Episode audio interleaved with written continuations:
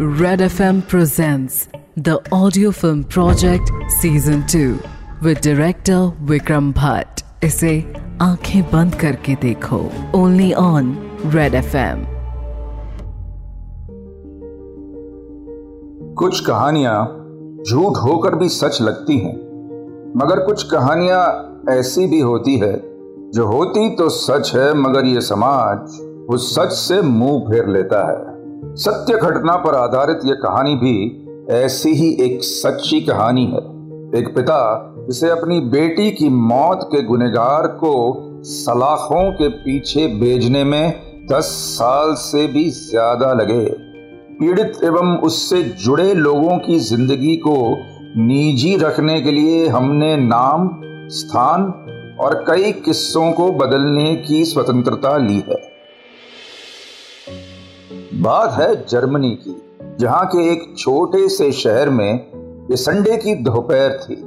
आधे से ज़्यादा लोग इस वक्त अपने घर में बंद या तो आराम कर रहे थे, या फिर मंडे को ज़िंदगी दोबारा शुरू करने की तैयारियाँ कर रहे थे। वहीं मार्क स्टीफन अपने घर में टीवी के सामने बैठा हुआ था। मार्क की उम्र कुछ पचास साल की थी। और पेशे से वो इस शहर का एक नामी गिरामी डॉक्टर था। उसने खिड़की से बाहर जागते हुए देखा कि उसकी सौतेली बेटी समान था और उसका बेटा रॉबिन गार्डन में खेल रहे थे। समंथा की उम्र लगभग चौदह साल की थी। सूरत ऐसी जैसे कोई छोटी सी परी अपना रास्ता भूलकर यहाँ ज़मीन पर आ गई हो। वही रॉबिन की उम्र कुछ दस साल की थी। और वो अपनी सौतेली बहन से बेहद प्यार करता था। इस वक्त समंथा और रॉबिन हाइड एंड सीख खेल रहे थे। उन्हें इस तरह खेलते हुए देखकर मार्क के चेहरे पर एक बड़ी सी मुस्कान आ गई। क्या उम्र होती है बच्चों की? इतनी जल्दी बड़े हो जाते हैं। वो ये सब सोच ही रहा था कि तभी पीछे से उसकी वाइफ सुजान आ गई।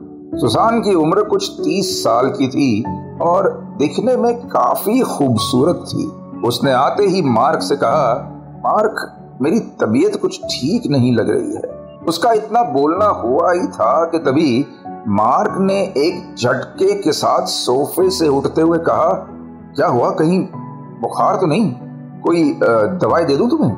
ये कहते हुए मार्क का हाथ सुजान के माथे तक पहुँच चुका था।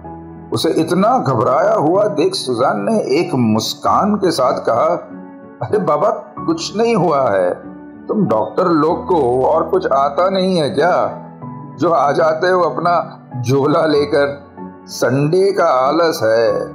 मैं जाकर सो रही हूँ थोड़ी देर, बस। ये सुनकर मार्क की भी हँसी निकल गई। उसने कहा, ठीक है, तुम जाओ, आराम करो। मैं यही हूँ। ये सुनकर सुजान ऊपर के कमरे में सोने चली गई। मार्क ने एक बार फिर खिड़की से बाहर देखा तो रॉबिन छुपने की कोशिश कर रहा था। शायद ढूँढने की बारी समंथा की थी। उसे देखकर मार्क एक बार फिर अपने टीवी में लग गया। कुछ पल ही बीते थे कि तभी रॉबिन की एक तेज चीख मार्क के कानों पर पड़ी। ये आवाज़ सुनकर मार्क तुरंत बार गार्डन की तरफ़ भागा। बाहर आकर उसने सबसे पहले रॉबिन को देखा जो सही सलामत एक कोने में खड़ा था, कि तभी मार्क की नज़र पड़ी समंथा पर, जो बिल्कुल ही निढाल गार्डन की ज़मीन पर बेहोश पड़ी थी। उसे देखकर मार्क की आवाज़ उसके हलक में ही अटक गई। वो भागते हुए समंथा के पास पहुँचा। उसने देखा कि समंता का चेहरा पसीने से तरबतर था और वहीं उसकी धड़कन एकदम धीमी चल रही थी। मार्क ने तुरंत सिटी हॉस्पिटल, जहाँ वो खुद भी डॉक्टर था, वहाँ फ़ोन लगाया और हड़बड़ाते हुए कहा, जल्दी जल्दी एक एंबुलेंस भेजो, मेरी बेटी वो वो ठीक से सांस नहीं ले पा रही है, जल्दी। करीब आधे घंटे में एंबुलेंस और डॉक्टर्स की एक टीम मार्क के घर पहुँच गई। समंथा की हालत इस वक्त तक बहुत ज़्यादा बिगड़ चुकी थी। इस वक्त वो घर के अंदर सोफा पर लेटी हुई थी। जैसे ही डॉक्टर अंदर की तरफ़ आया, उसने एक नज़र मार्क की तरफ़ देखा, जिसके चेहरे पर एक हार थी। डॉक्टर को देखकर मार्क ने घबराते हुए कहा, मैंने बहुत कोशिश की, बहुत कोशिश की इसे बचाने की, मगर मगर बिल्कुल बिलख बिलख कर रोने लगा। समंथा की मौत हो चुकी थी। उसकी माँ अंदर उसके साथ बैठी बुरी तरह से रो रही थी। बेटी का अचानक गुजर जाना उसके लिए एक बहुत ही बुरे सपने के जैसा था। अंदर आकर डॉक्टर्स की टीम ने समंथा को परखा।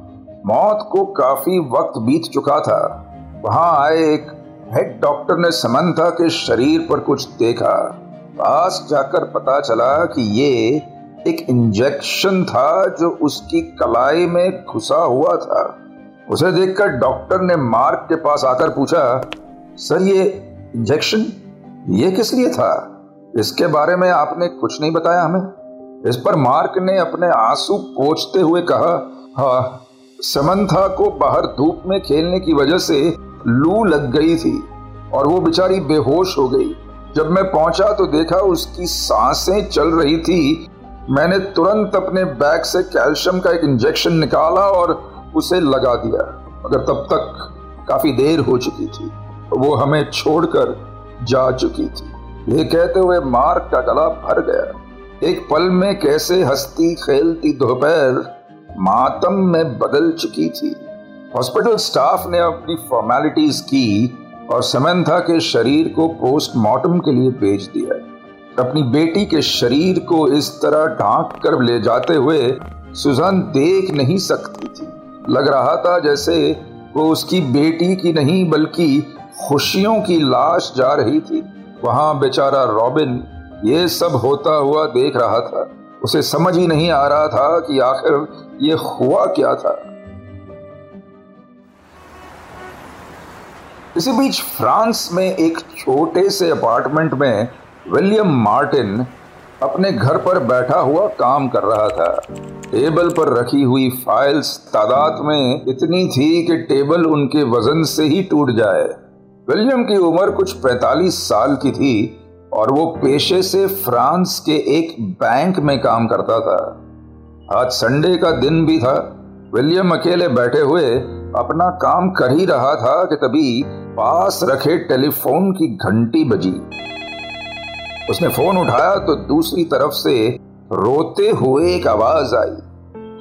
विलियम विलियम, समन था, समान था। यह आवाज़ सूजन की ही थी। विलियम और कोई नहीं, बल्कि सुजान का एक्स हस्बैंड था। और समन था, विलियम और सुजन की बेटी थी। विलियम से तलाक लेने के बाद सूजन ने मार्क से शादी कर ली थी और पिछले 11 सालों से सुजन और उसकी बेटी मार्क के साथ ही रह रहे थे। उसे इस तरह रोते हुए सुनकर विलियम बुरी तरह से घबरा गया। कुछ अनहोनी के होने की आशंका उसे सूजन की आवाज़ सुनकर ही हो गई थी। विलियम ने हड़बड़ाते हुए कहा, सूजन सूजन क्या हुआ? तुम रो क्यों रही हो? सब ठीक तो है ना? इस पर सूजन ने जो कहा, वो सुनकर विलियम के शरीर से जान निकल गई। उसे अपने कानों पर भरोसा ही नहीं हो रहा था। आखिर होता भी तो कैसे? अपनी फूल सी बेटी की मौत की खबर सुन रहा था वो। वो तुरंत अपने घर से भागा।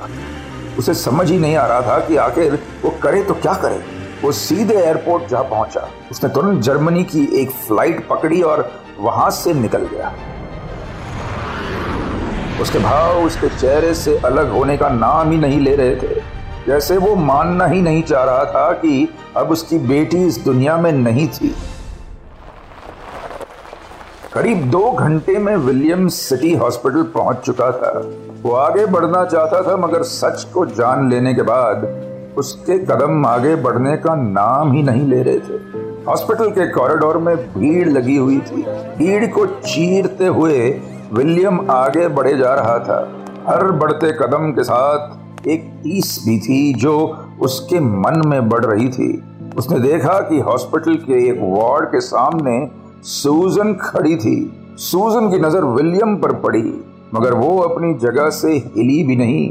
विलियम भी नम माँ के लिए चलता हुआ सीधा उस वार्ड में चला गया, जहाँ सामने सफ़ेद चादर ओढ़े एक लाश रखी हुई थी। विलियम ने जाकर समंथा का चेहरा देखा और उसके पैरों ने वही जवाब दे दिया।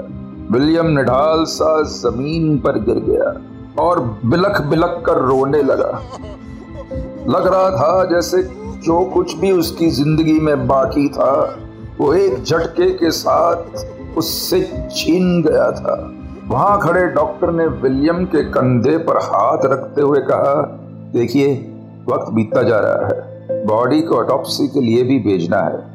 अपने आप को संभालिए प्लीज़ मगर उन शब्दों का विलियम के दर्द से कोई लेना देना ही नहीं था। वो चलता हुआ बाहर आया।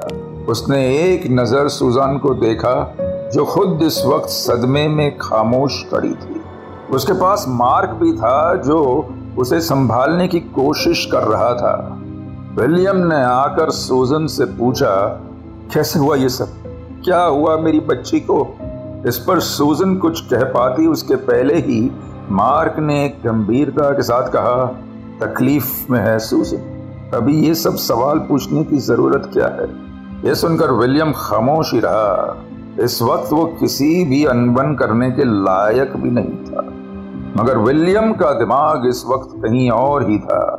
पास खड़ी एक नर्स के पास जाकर विलियम ने वही सवाल करते हुए कहा, मैं समंथा का बायोलॉजिकल फादर हूँ।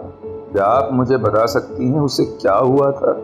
इस पर नर्स ने कहा, देखिए, अभी ऑटोप्सी रिपोर्ट का आना बाकी है, मगर जिस वक्त ये सब हुआ डॉक्टर मार्क वहीं मौजूद थे। उन्होंने बताया कि समंथा को धूप की वजह से चक्कर आया और वो ज़मीन पर गिर पड़ी और घबराहट के मारे उसकी साँसें रुक गई।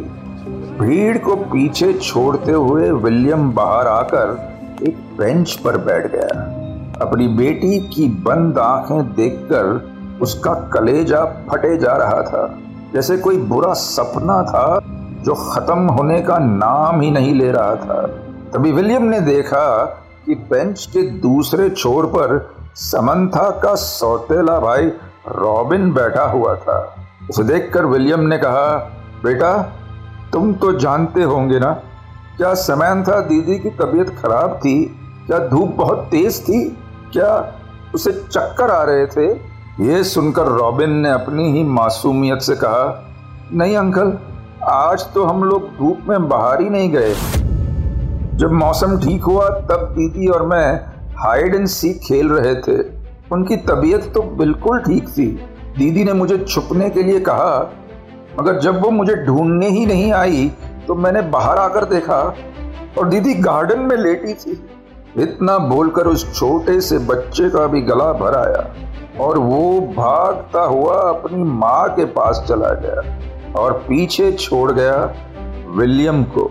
उसके दिमाग में हैरानी भरे सवाल उठ रहे थे, क्योंकि जो बात उसे नर्स ने बताई और जैसे रॉबिन ने होता हुआ देखा, उन दोनों वाक्य में कुछ कॉमन नहीं था। विलियम को समझ आ चुका था कि उसकी मासूम सी बेटी की मौत धूप से नहीं हुई थी। कुछ तो था जो सामने अब तक आया नहीं था। आगे क्या होगा? जानने के लिए tune in to the audio film project season two with director Vikram Bhatt इसे सुनिए Red FM India India and सारे लीडिंग पॉडकास्ट एप्स पर। रेड एफ़ एम बजाते रहो।